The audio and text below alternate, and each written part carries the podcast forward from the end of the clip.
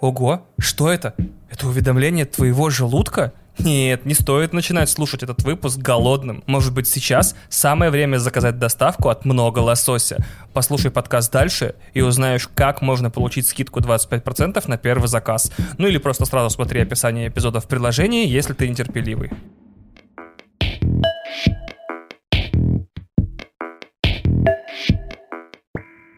Мне кажется, что в этом подкасте давно не было интересных историй про поездки в такси несколько человек написали мне, что два предыдущих выпуска были похожи на стендап, и я немного из-за этого даже растерялся, типа, какой это стендап, ни одной поездки в такси не пересказал, не обратил внимания на разницу между мужчинами и женщинами, и ни разу не пошутил про письки или какашки. Ладно, в общем, сел я как-то раз в такси, Чувствуете, как стендап попер, да? Сейчас начну спрашивать, у кого было такое же, кто из вас тоже садился в такси. И опять сел в такси и каким-то опять особым жестом или мимическим тиком ошибочно выдал таксисту желание пообщаться. Самая моя частая ошибка в такси. Таксист, тем не менее, оказался добрым таким дагестанцем, который пробил мою мощнейшую интроверсивную защиту, и с которым мы в итоге влипли в получасовой диалог о еде и разнице между севером и югом. То есть, нет, мы не говорили о гражданской войне в США. Я ему затирал про Заполярье, он мне про Дагестан, и мы в итоге пришли к консенсусу, что у нас слишком холодно, а у них слишком жарко. Вот такое важное. И как только эта ключевая точка в дискуссии была достигнута, беседа ушла в монолог водителя, как и всегда с таксистами бывает. Он сказал, что вот сейчас у него буквально еще пара смен, и он дернет в Дербент как следует отдыхать как следует, это шашлык, водочка, фрукты и так далее. И он все это в таких деталях описывал, с причмокиваниями, там, с матерком, и после каждого извинялся, типа, там такой шашлык, блядь, я дико извиняюсь. Что просто, ну так вкусно, ёпта, ну я дико извиняюсь. И вот этими вот характерными движениями руками еще, потому что, видимо, размер и вкус дагестанского арбуза невозможно передать словами, ведь это как матрица, ты должен увидеть и попробовать его сам. И вот вот он мне описывает этот, ну, какой-то заворот кишок, если честно, где баранина вместе с водкой полируется персиком и абрикосами, и потом говорит, а у нас в Дербенте еще фонтан новый, Греф построил. И я на этой фразе вдруг залип, потому что наш диалог с водителем все-таки происходит в середине июля 2022 года, и у меня, короче, рисуется вот такой скетч, типа как Герман Греф сидит в головном офисе Сбера на Вавилова 19, сидит на полу, обхватив голову руками и сжав глаза так сильно, что, что шум такой появляется в голове.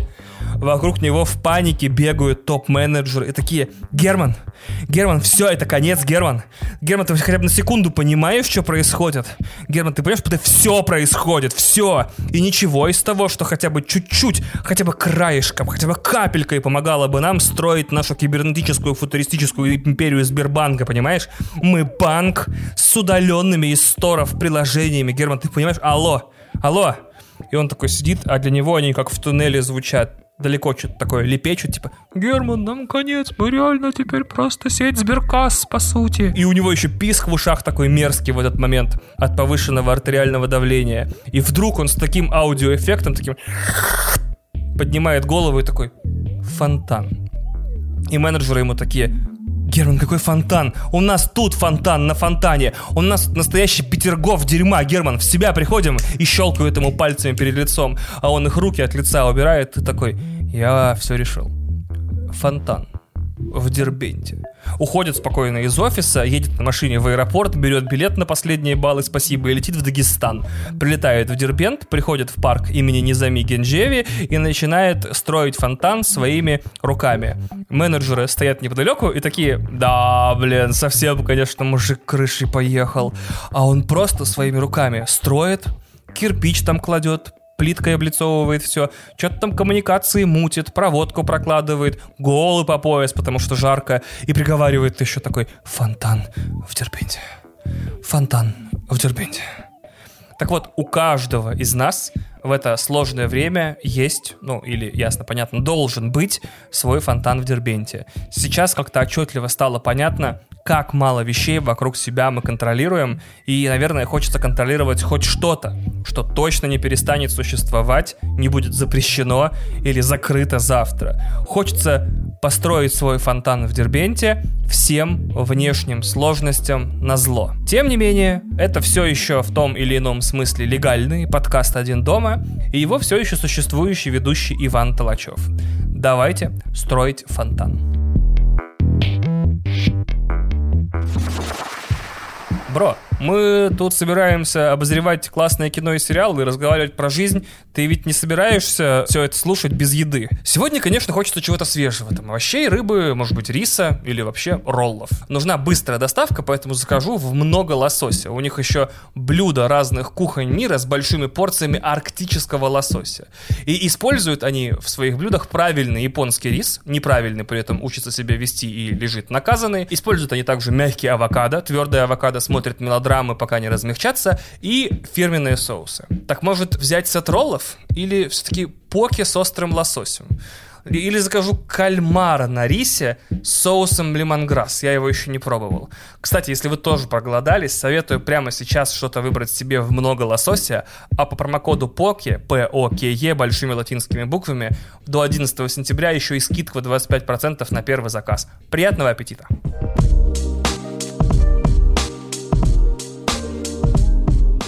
Так вот, я понял, что мне тоже нужен фонтан в Дербенте. И я решил заняться тем, чем все 30-летние обречены в какой-то момент заняться, вне зависимости от желания. Я начал делать зубы. Прикольно, кстати, было бы, если бы я начал делать такие сувенирные плюшевые зубы на продажу с такими милыми глазами, я не знаю, ртами, с тоже зубами, блин, чтобы их через инсту продавать. Но судьба распорядилась иначе. Я очень бы хотел сказать, что я сам и по своей воле, и по собственной сознательности принял это решение. Типа сидел за столом за завтраком, читал газету, и вдруг такой, елки, отличный день, чтобы заняться зубами и такой просто как Греф встал и пошел в стоматологическую клинику. Без записи пришел, зашел в кабинет, лег на кресло и указательным пальцем показываю доктору. Вот мои зубы, делайте их. Нет, э, все гораздо прозаичнее. У меня начал болеть зуб. И как только я пережил с ним вот эти вот 2-3 контрольные ночи, вот эти легендарные, давайте назовем их авосьные ночи, типа, да ну, это он прикалывается. Сейчас пройдет, э, сейчас перестанет, повыкобенивается и устаканится. Сколько раз такое было? И после того, как дела стали становиться хуже, я понял, что я не могу уснуть от боли, и единственный способ поспать это пить болеутоляющее, а это уже какой-то какой-то, я не знаю, вариант э, странный. Я загуглил стоматологический кабинет в Химках, позвонил и записался. Потом пришел и говорю, давайте начнем вот с этого поганца, который болит, а дальше вообще все делаем все, все лишнее удаляем, не лишнее вылечиваем, все поправляем, делаем все четенько. Я никуда не спешу, давайте делать все как надо. Потому что я сразу понял, что этот больной зуб, он лишь предвестник будущих всех этих страданий. Вот он первый из многих, скорее всего. Ну, кто знает, сколько там еще у меня во рту таких вот мин замедленного действия лежит. То есть а, а, один зуб взял и пробил вот эту плотину нерешительности моей. Ну и да, не в последнюю очередь меня еще подтолкнули и моральные авторитеты. То есть Шульман сказала, что лучшее время делать зубы это прямо сейчас. Яшин дал четкие инструкции у Дудя, что надо делать зубы перед посадкой в первую очередь. Ну а третьего знака от судьбы я решил не дожидаться. Мы делаем зубы. Все. И вот теперь я каждую неделю начинаю с похода в клинику в первой половине понедельника, шахматно ходя то к стоматологу, то к хирургу. И у меня теперь каждая неделя начинается с самого веселого. Знаете, это как принцип начинай день с той задачи, которая вызывает наибольшую тошноту. Типа делай день с самой блевотной задачи. Э, только у меня теперь неделя начинается с вот этих вот легких неприятностей, а потом я 7 дней спокойно живу свою жизнь на легком чилле.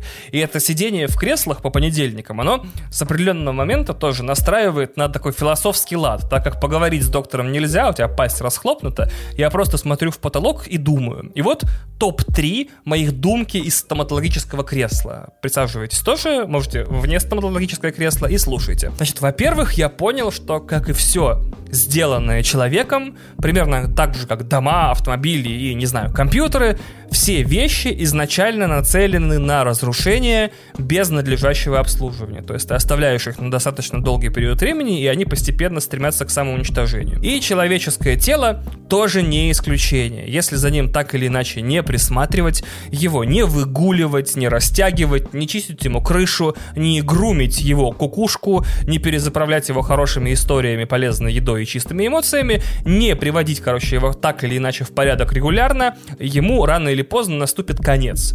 То есть, правда, я теперь думаю о том, что себя нужно самостоятельно вводить за ручку по всяким профилактикам и чекапам, пить витаминки и показываться докторам. Цитируя классиков, следить за собой и быть осторожным, потому что иначе как бы все это пойдет в негодность и будет мне и больно, и плохо, и вообще ужасно. Вторая вещь, которая пришла в голову в кресле, как мало мы ценим молодость, находясь в ней.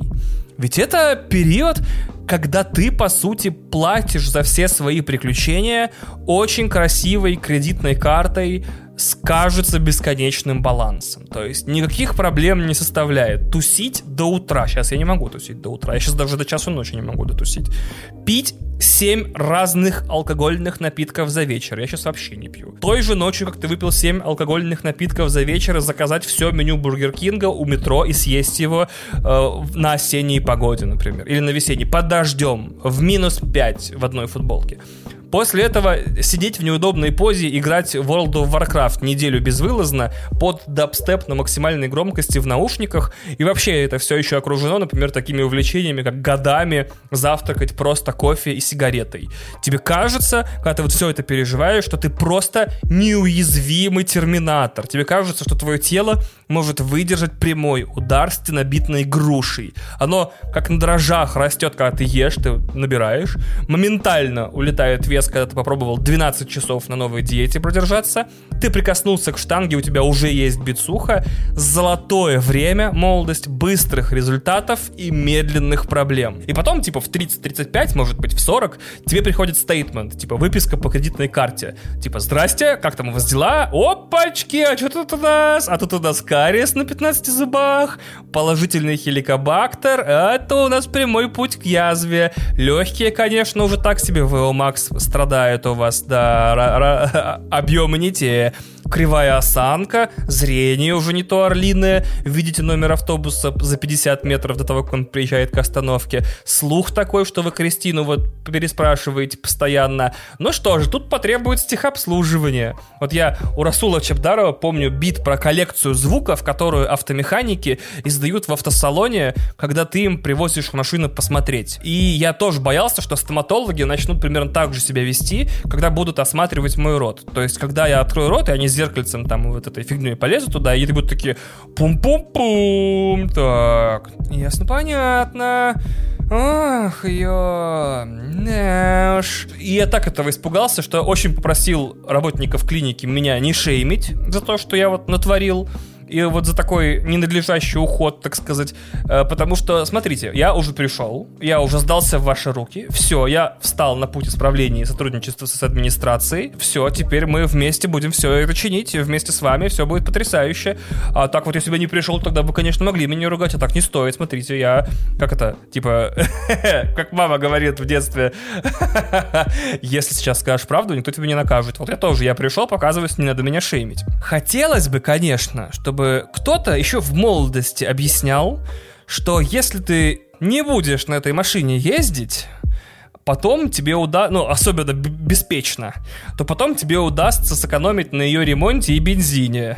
Я не думаю, что это сработало, потому что такой, и чё, и пьешь 4 энергетика в один рот, одновременно закуриваешь сигаретой, там, не знаю, и идешь в ночной клуб сидеть э, в неудобном кресле 8 часов подряд. Хотелось бы, конечно, чтобы люди из будущего приходили сами к себе в молодости и говорили, бро, вот не надо. Вот некоторые вещи не надо. Это все имеет цену, просто ты ее не сейчас платишь. Ну и третья штука, которую я понял, было то, что в кресле стоматолога совсем не больно. То есть, во-первых, меня там обкалывают таким количеством анестезии, что я только веками могу шевелить потом двое суток. Так что максимум мне там бывает неприятно, и то скорее эмоционально, чем вот непосредственно в районе челюсти. К тому же, даже если вдруг там что-то пойдет не так и будет больно, это ж будет один раз, правильно? и эта боль, ну, в смысле, что мне после этого либо еще раз уколят, либо извиняться, либо, ну, что-нибудь еще. И боль это будет для того, чтобы мне не было больно потом. Типа, есть разные боли, вот такая философская концепция. Есть необходимая боль, чтобы потом не было больно никогда. А зубная боль, которая, вот, собственно, собственно зубная боль, это боль безразличия это боль э, вообще, это боль ненависти. Зуб такой, да пошел ты нахер, урод, ненавижу тебя, сдохни, сдохни, сдохни. И с ним не договоришься. Он не извинится, он не хочет, чтобы тебе было хорошо, он не выполняет свою работу, он не нацелен на то, чтобы все в твоей жизни было прекрасно. Он зуб. Он зуб, и ты довел его до такой жизни, и теперь он будет уничтожать твою. Поэтому я, конечно, первые разы дико ерзал в кресле, потому что оказалось, что ожидание боли, страх того, что вот-вот сейчас вот он полезет этой фигней, точно будет больно, он страшнее самой боли. Может быть, не страшнее, но дискомфортнее, ну, короче, вы понимаете, о чем я. А теперь я спокойно себе лежу, чиллю, прикидываю планы на день и на неделю, и вот придумываю, как я в подкасте буду рассказывать о том, что существует разная боль. А вообще, конечно, страх убийца разума, тоже про боль, видимо, уже все давным-давно, 70 лет назад стало понятно. И тут, конечно, как всегда, все в этом желании построить свой фонтан в Дербенте, все совпало, как всегда совпадает в моей жизни и, то есть хирург такой, оу, йоу, мы вырвем тебе все, до чего дотянемся. Этот август войдет в историю как август разодранных десен, чувак. Ты половину месяца не сможешь нормально разговаривать, половину месяца не сможешь нормально есть, поэтому готовься. А я очень охотно заражаюсь чужим энтузиазмом и такой, а, ага, да, док, классная идея, смерть моим восьмеркам, е рок-н-ролл. И, короче, ровно в тот момент, когда когда мое ближайшее будущее начало состоять из бесконечных швов во рту и удаленных зубов, ко мне пришло рекламное агентство и говорит, йоу, нужно срочно три интеграции до конца месяца, пожалуйста, мы даже денег заплатим, потому что это реклама. И я такой, блин, ну, зубы как бы тоже не из веры в светлое будущее мне лечат, так что пришлось закусить у дела, это прикол, стиснуть зубы, это тоже прикол, прикусить язык, это третий, и записывать три выпуска за этот месяц, э, в которые я наименее разговорчив в своей жизни. На что, короче, только не пойдешь, потому что Шульман так сказала. Когда родная мать говорит, типа, сделай зубы, дурачок, потом поздно будет, я отмахивался. Неизвестная лично мне женщина из интернета э, со вкрадчивым мягким голосом отправляет тебя к стоматологу, и ты идешь. Конечно, хочется вспомнить аргумент, а если Шульман скажет вам с домов прыгать говорит, вы пойдете и прыгнете. Вот теперь интересно, пойдем и прыгнем ли.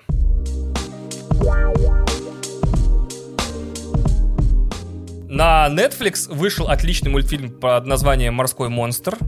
Я хотел немножко о нем поговорить, точнее, даже не о самом мультфильме, а скорее о том, как он влияет на меня и как теперь все на меня влияет, поэтому это не просто будет а рецензия на мультфильм, это как будет, как обычно в этом подкасте, разгон, который начинается с того, что я посмотрел мультик, а заканчивается вообще совершенно другим. Я хотел начать с того, что рассказать о главном впечатлении от этого мультфильма. Очень сложно слушать Карла Урбана на озвучке семейного мультфильма, и не ожидать, что он будет сейчас жесточайше ругаться матом. То есть ты слышишь голос Бучера из пацанов и такой, «Э, ну давай, скажи you fucking cunt, э, скажи this is diabolical, this is fucking diabolical, а он там что-то другое говорит, и никакого мата вообще нету и не будет. Так что некоторое время в начале мультика мне потребовалось на то, чтобы как-то вот погасить этот пожар в голове, Типа, ну, когда он ругаться с тобой. А потом уже начать следить за сюжетом.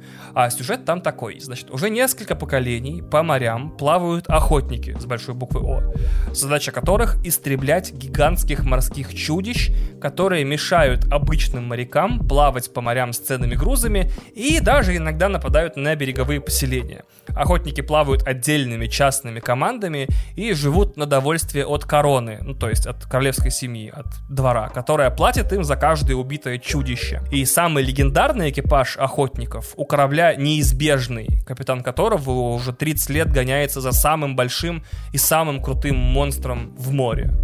Дальше без спойлеров не получится, но я, я не думаю, что я как-то сильно испорчу вам просмотр семейного мультфильма на Netflix, который вышел месяц назад. То есть, прежде всего, потому что те, кто о нем знали, его уже посмотрели, а те, кто не знал, ничего, по сути, не потеряли и не потеряли. Короче, как только настали финальные титры, я понял, о чем был этот мультфильм, я как бы промотал его события у себя в голове, и у меня получился примерно вот такой синопсис. Значит, некая монархическая власть с помощью пропаганды десятилетиями поддерживала войну против тех, кого изображала как монстров, чтобы гарантировать себе территориальный рост. Да. Я ни в одном слове тут не вру. Не верите? Можете посмотреть мультик. Он местами очень смешной. Э, там абсолютно бесподобный морской экшен. Пиратам из Карибского моря. Вот хотелось бы, чтобы там такой же был. Но мы тут не про комедийную составляющую и не постановку боевых сцен с вами разговариваем. Я хотел поговорить чуть-чуть о том, как и насколько долго и вообще почему мне теперь, скорее всего, всю жизнь будут мерещиться прозрачные, туманные намеки на призрачные, призрачные, непрозрачные, призрачные туманные намеки на несправедливую войну, на безумную пропаганду, на власть, которая ни с чем и ни с кем не считается ради каких-то эфемерных завоеваний. То есть мне вот теперь везде что я буду смотреть, будет это мерещиться. Мне теперь везде эти контексты будут высматриваться. Мне теперь все время себя одергивать. Может, типа, э, блин, а мне кажется, или речь тут реально об этом? А вообще кажется ли мне? А вдруг я себя накрутил? Или я натурально сейчас посмотрел мультик про чувака Вагнера, вот хер знает. Уже даже не важно, в, какой, в какой-то момент становится, вкладывались ли эти значения самими создателями мультика или нет. Я уже на финальных сценах такой, блин, а как они могли в этом королевстве этому противостоять? Наверное, им там нужна была четкая, хорошо разработанная система сдержек и противовесов. Наверное, им не стоило столько власти давать королю, а нужно было какие-то полномочия перекинуть на другие органы и ветви власти. А где вообще были в этом королевстве независимые СМИ, которые боролись бы с пропагандой против морских монстров? Они что, репрессированы? И вообще, что за страна такая? Куда смотрели соседи? Почему не помогали морским созданием каким-то оружием? Вообще капец. Короче, вот примерно так теперь у меня выглядит просмотр детских мультфильмов. Спасибо очень круто. Э, видимо, в, в будущем и э, кино, которое на тех или иных событиях построено, будет вызывать у меня еще больше интересных размышлений, флешбеков и сложностей с восприятием, поэтому вот такой эффект я отмечаю.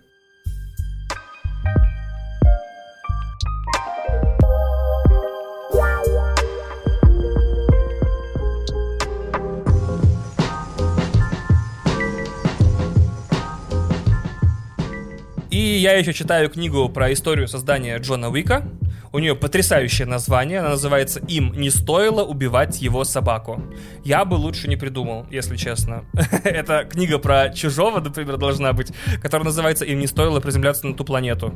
А, планетоид, астероид, не помню. Написали ее Эдвард Гросс и Марк Алтман. Это очень крутые киножурналисты и публицисты, которые написали до жопы крутых книг про историю создания э, больших франшиз, типа «Звездных войн», «Звездного пути», «Баттлстар Галактика», «Джеймс Бонд» и «Паффи», по-моему, ничего не пропустил. И у книги есть очень классная, необычная, конструктивная особенность. Примерно ее треть, первая, э, посвящена интервью с очень известными людьми о самой истории жанра боевика с начала прошлого века и до наших дней. Книга вышла в июле, поэтому все примеры там свежие, и наши дни, это реально наши дни, а не типа десятилетней давности примеры. И это довольно неожиданно, когда ты впервые в жизни начинаешь читать свежий нонфикшн, который вот-вот вышел, и все примеры написаны там, они им реально вот меньше года. И это очень классное ощущение, как будто ты читаешь статью в, в, на сайте, вышедшую сегодня, а не книгу. Очень круто. Обычно читаешь киношную какую-нибудь э, литературу, там примеры 80 тысячелетней давности, а тут свежак. Но они там очень академично начинают, как будто ты на лекции в Авгике. Э, и книга состоит э, из интервью, то есть э, из это oral history жанр, когда просто по фразам разные люди рассказывают по абзац на каждую свою часть того, как создавались те или иные вещи. Но первое время очень скучно читать, потому что как будто ты какой-то читаешь справочник по истории кино и все отмечают, что «Великое ограбление поезда» 1903 года — это вот первый экшен-кинематограф, и что вот-вот жанру боевика, получается, исполнится 120 лет. И все такие «Ой, «Великое ограбление поезда» — это важный шаг». Э, следующий абзац, другой человек говорит «Ой, «Великое ограбление поезда» — без него бы не было того, что у нас есть сейчас». Э, третий абзац, третий человек вступает, тоже какой-нибудь продюсер, режиссер известный такой «Великое ограбление поезда» — невероятный кайфач. Я такой «Нет, не хочу, хватит меня учить, говорите прикольные штуки» штуки, прикольные штуки начинаются, когда они доходят до 80-х. И об этом я чуть-чуть позже расскажу. Ну и особенно круто получается, что книга написана о прикольном феномене того, как два каскадера и постановщика трюков решили, что они сами попробуют сделать фильм, потому что они точно знают, как надо. И книга посвящена в том числе тому, как они там э, беспокоились о том, что ничего не получится, но все равно продолжали делать так. Беспокоились о том, что никому такой фильм не нужен, но он оказался совсем нужен и так далее и тому подобное. То есть это люди, которые устали смотреть на плохой экшен и решили сделать такой, как надо своими силами, мол, нечего посмотреть из боевиков, снимем собственный. И я, э, конечно, перескажу вам не всю книгу, а три лучше по-дудевски интересные мысли и истории, которые я из нее узнал. От себя сразу замечу, что я уже очень устал от истории, насколько Киану Ривз долго и упорно тренируется и какой он крутой. И их я пересказывать не буду. Когда я готовил спешл про Матрицу, э, доступный подписчикам платным подкаста, там я этого так насмотрелся и наслушался, что прямо меня из всех щелей лилось. В этой книге вообще беда с этим. Такое чувство, что каждый человек, работавший с Киану Ривзом, видит его тренирующимся 24 на 7, даже между съемками, во время съемок, между съемок, до съемок, после.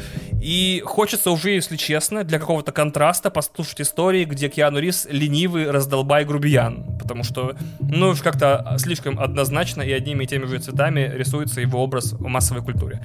В остальном, три истории из книги «Им не стоило убивать его собаку».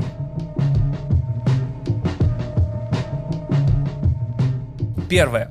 Значит, в этой книге, наконец-то, буквами, черным по белому, описали то, что мы с вами как будто бы всегда чувствовали. Я обращаюсь сейчас к слушателям, которые любят боевики. Мы это чувствовали, но никак не могли четко для себя сформулировать.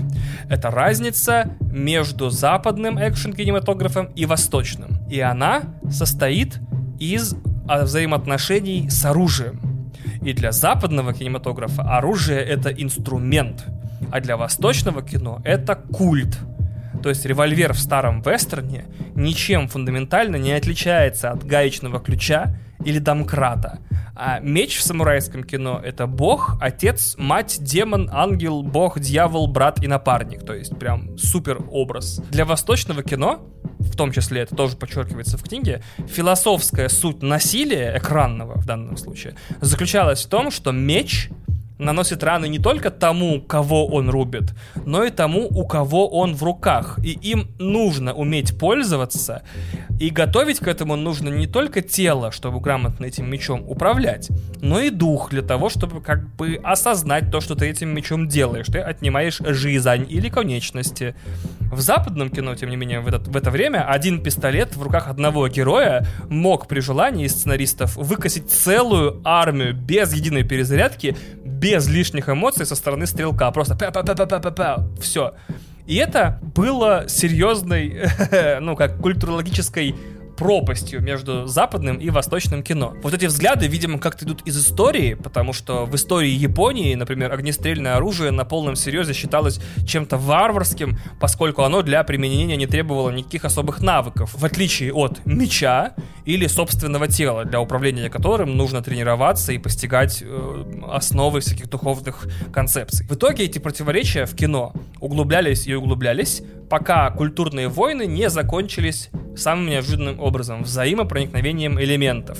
Для Востока это привело к появлению в Гонконге ганфу, то есть кунг-фу с пистолетами. Я говорю о легендарном периоде конца 80-х, начала 90-х. Типа Джон Ву, убийца и круто сваренные. А ганфу описывалось примерно ими, как а что, если у, у, у воина не меч, а пистолет – и им тоже нужно уметь пользоваться особенно. Это тоже духовная и телесная практика. Это не просто взял и нажимаешь курок. Нет, это прям очень serious бизнес. А на Западе переняли именно любовь и уважение к оружию в кино. Типа как в «Грязном Гарри» с Клинтом Иствудом пистолет главного героя является практически его напарником. И сейчас, в эпоху, когда он у нас, ну, практически одна из главных экшен-франшиз, это Джон Уик, получается, в современных боевиках вот эти две школы каким-то образом проникли друг в друга. И одновременно огнестрельное оружие — это вроде как непримечательный служебный инструмент, но вокруг него при этом все равно выстроен культ навыка обращения от тактических э, приколов всяких фильмах про спецназ, когда, например, они его особенным образом держат или особенным образом меняют плечо или быстро перезаряжают, круто или что-то еще, до акробатической стрельбы в Джонни Вике. Я очень был удивлен, я как будто читал то, что написал сам в будущем. Это было очень классное размышление. Я такой, да, я ведь всегда понимал, что они такие, оружие — это продолжение стрелка, это его часть души. А в западном кинематографе в это время оружие — это пулемет, который смазан четко. Прикольно. Вторая вещь. Дэвид Лич и Чад Стахельски которые оба профессиональные каскадеры, э, разговаривают в этой книге о том, как вообще ставятся трюки в современном кино. То есть в книге есть очень подробный ответ на вопрос, почему иногда экшен прям совсем поганый в фильме. Если очень коротко, это потому что никого крутого не наняли для того, чтобы его поставить. Но э, они объясняют это чуть-чуть подробнее. Они объясняют, что создание экшена для кино это сложная работа со спектром. Я говорю сейчас об экшене типа драка, перестрелок. Это сложная работа со спектром от эффективности к эффектности. То есть можно просто научить актера или нанять каскадеров, которые умеют управляться, не знаю, с ножами, обучены армейскому рукопашному бою или израильской кравмага, и просто все драки будут ставиться исходя из этого. Но тогда эти драки будут скучные и невыразительные, типа одно-два движения и до свидания. Но есть и обратная сторона спектра, когда боевые сцены в фильме отрепетированы настолько, что больше напоминают, не знаю, боевой балет, чем драку. Этого тоже современные режиссеры стараются по нескольким причинам избегать. Во-первых, потому что это как будто превращает любой фильм в гонконгское кунг-фу муви, а во-вторых, потому что не все актеры выглядят так, как будто сейчас с места начнут крутить сальтухи в прыжке и выполнять элементы из капоэйры. Поэтому, меняя такого актера на дублера, ты как бы...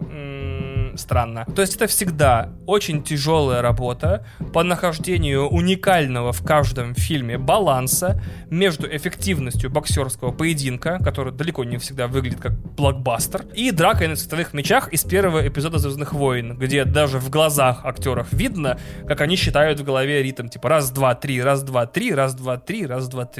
И, например, тот стиль, который мы увидели в Джонни Уике, это гибрид э, CQC, Close Quarters Combat, э, наборов движений для ближнего боя американской армии, дзюдо, филиппинских, израильских и бразильских боевых искусств, он родился из каких-то очень необычных экспериментов по тому, как на этом спектре можно занять оба максимума. То есть это вроде как и драка, и борьба, все очень эффективно, потому что много коротких движений, там все четко, лишних движений не совершается, никто сразу сальтуху не крутит с места. И в то же время зрелищно, потому что все драки используют стрельбу в качестве пунктуации, то есть удар-удар, выстрел в голову, удар, выстрел в голову, бросок, выстрел в голову. И, по идее, это одновременно и зрелищно, и эффективно. И в итоге они рассказывали, что вот эту вот боевую технику Джона Уика а, они предлагали Джейсону Стэтхэму для фильма «Сейф», но он отказался, потому что ему не понравилось, как она выглядит, а ему хотелось больше акробатических элементов, и чтобы это больше выглядело как вот классические драки э, Жана Клода Ван Дамма. И еще, конечно, важный ответ на то, почему иногда экшен в фильмах говнистые, это потому, что режиссеры или продюсеры вообще не ставят на экшен в фильме какие-либо ставки, или главная звезда фильма, например, не фанат драк и не хочет, чтобы они в фильме э, дом много времени занимали. Такое тоже бывает. Это очень внезапно было прочитать, что типа, ну, да, просто не хотят крутой экшен. И такой, а, логично, и закрыл книгу и пошел спать.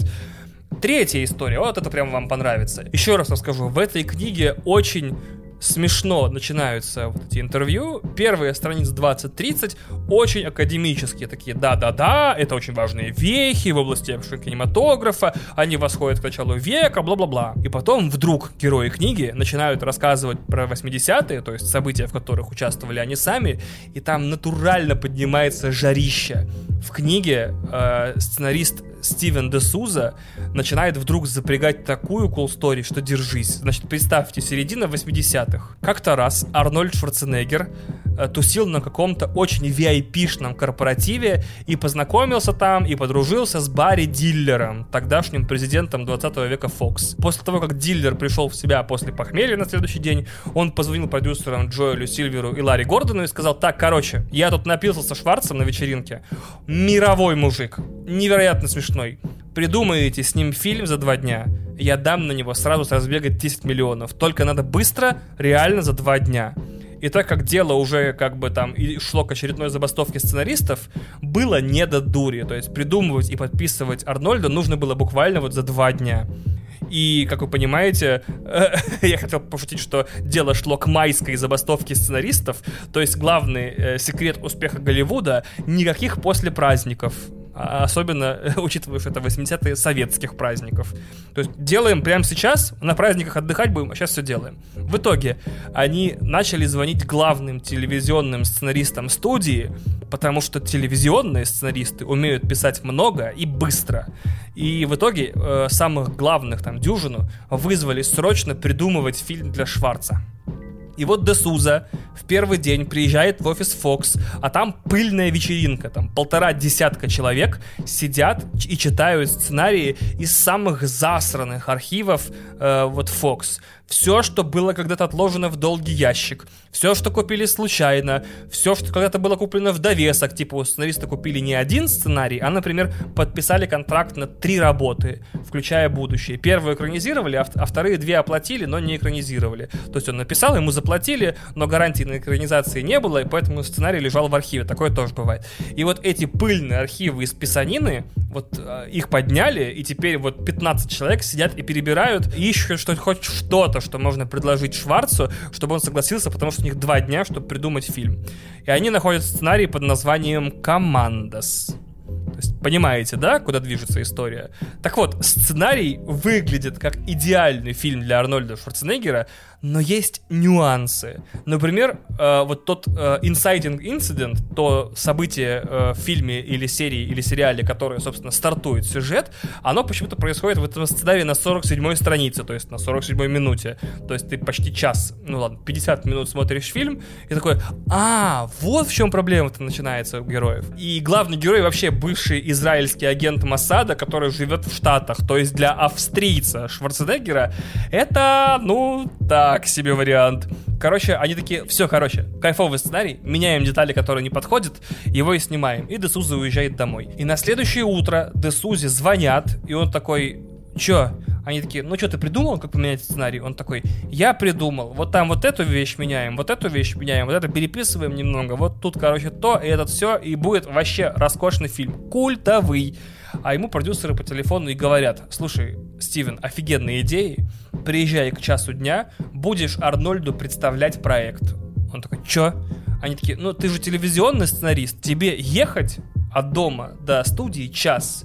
За час в машине все и придумаешь, что говорить. Он приезжает, пересказывает идеи Арнольду, а он такой, потрясающий сценарий, супер кайф. Наконец-то я не робот и не дикарь из пещеры э, без одежды. И Стивен Десуза такой, фух, вот это был, конечно, денечек. Ну и приключения, блин, придумал фильм реально за сутки, офигеть. Садится в машину и едет домой. Ему снова звонят и говорят, возвращайся. Он такой, зачем? Они такие, будешь сценарий писать. Он возвращается в офис, а там его ждет сценографистка и начальник отдела производства.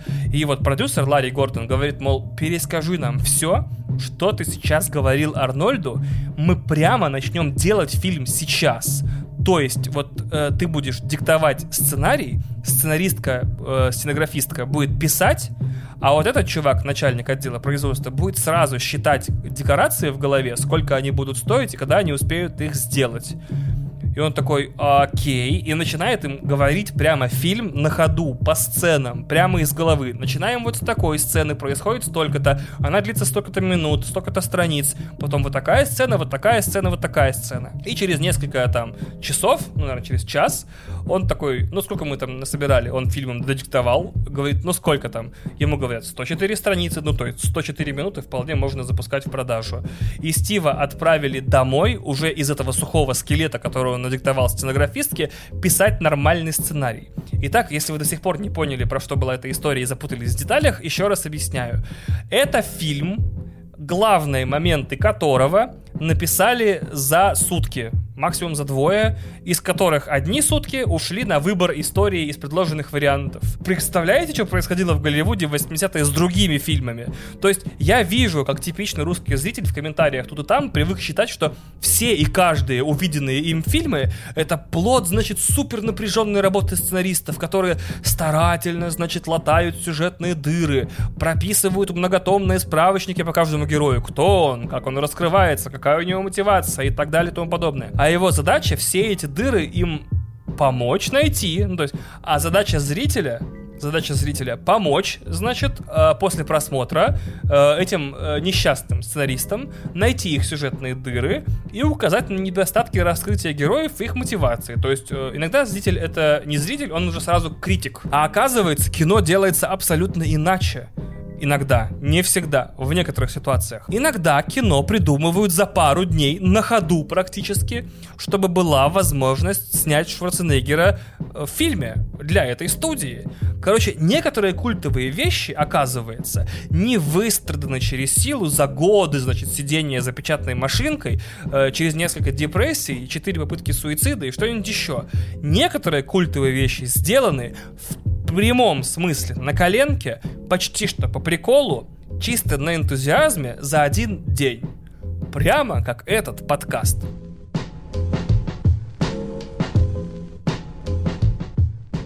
И в качестве финала этого подкаста я в который раз забываю поблагодарить всех тех, кто делает его производство возможным. А это мои дорогие патроны и бустеры. Спасибо вам гигантское за вашу поддержку. Спасибо Ксения Денисова, Каста Скаломеец, Алишер Курбанов, Колька Бодж, Андрей Муковозов, Артем Шелковников, Дмитрий Петров, Илья Кочетков, Юра Реутский, Константин Келемен, Солти, Панини Паудер, Дарк Лебед, Павел Бешеный Пес Алазанкин, Артем Ясинский, Дмитрий Князев, Константин Буянов, Григорий Яфа, Тахаги89, Андрей Кущин, Тим и Евгений Доброгодин. Спасибо вам гигантское, огромное за вашу невероятную, сверхъестественную поддержку. Вы чудесные суперлюди. Э, надеюсь, все у вас будет хорошо, и надеюсь, все у меня тоже будет хорошо, потому что это во многом зависит от того, хорошо ли все у вас. Очень запутанный финал, очень жарко, не могу записываться с кондиционером, он шумит в микрофон, поэтому, как в первые выпуски подкаста, в эти винтажные, несу уже всякую околесицу, потому что мозг уже давно-давно кипит кипит. До встречи через неделю. Люблю вас, обожаю, чудесные люди. Для вас звучит разрыв танцполов, как обычно. Муа.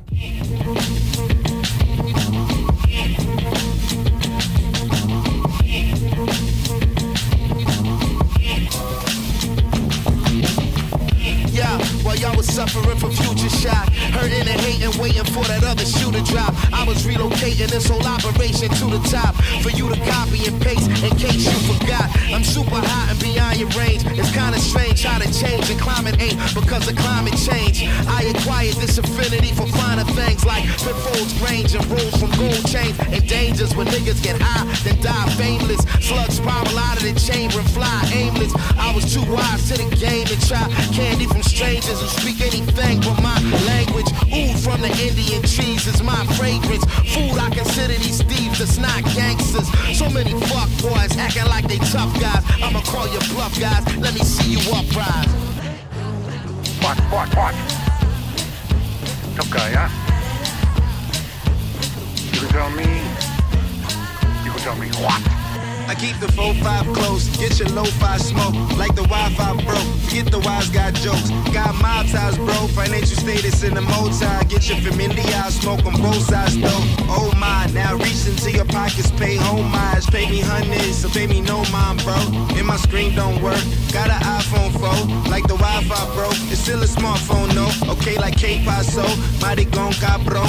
K-Tough guy, don't take me for no fun guy. See you with my third eye, people just with one eye closed. Um, one time when I was ducking from the one time, this one time weapon on my left side, I'm gunshot. Swimming in my new bins, doors open up like two fins. New whips on Dr. Seuss's. One fish, two fish, red with blue whip. This motherfucker does not give a fuck about you. He is in his man. Never listen. Playing his Xbox. Never listen. And look. Look at where you are. Where you are. Straight out the flames of the city of mine. Double planes at the rises, paint a rap and a rise. With Cyclops eyes, straight stay with live. I wear the poltergeist in history, hardly alive. Live, live. Monster or art don't start. The little dry, die dark, push you with long term part. Hardly your mark.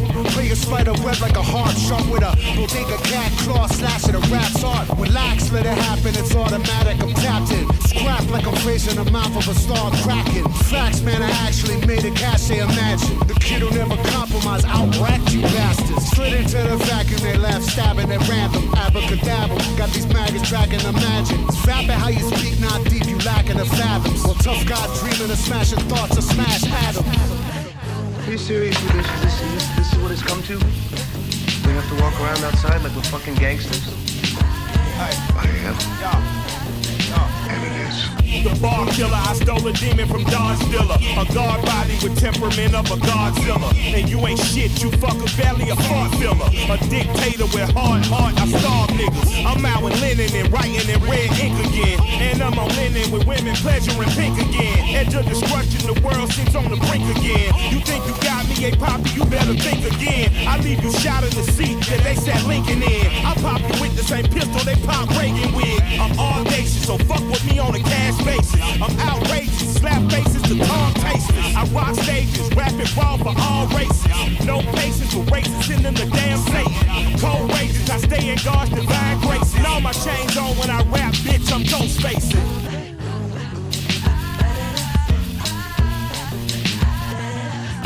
Thank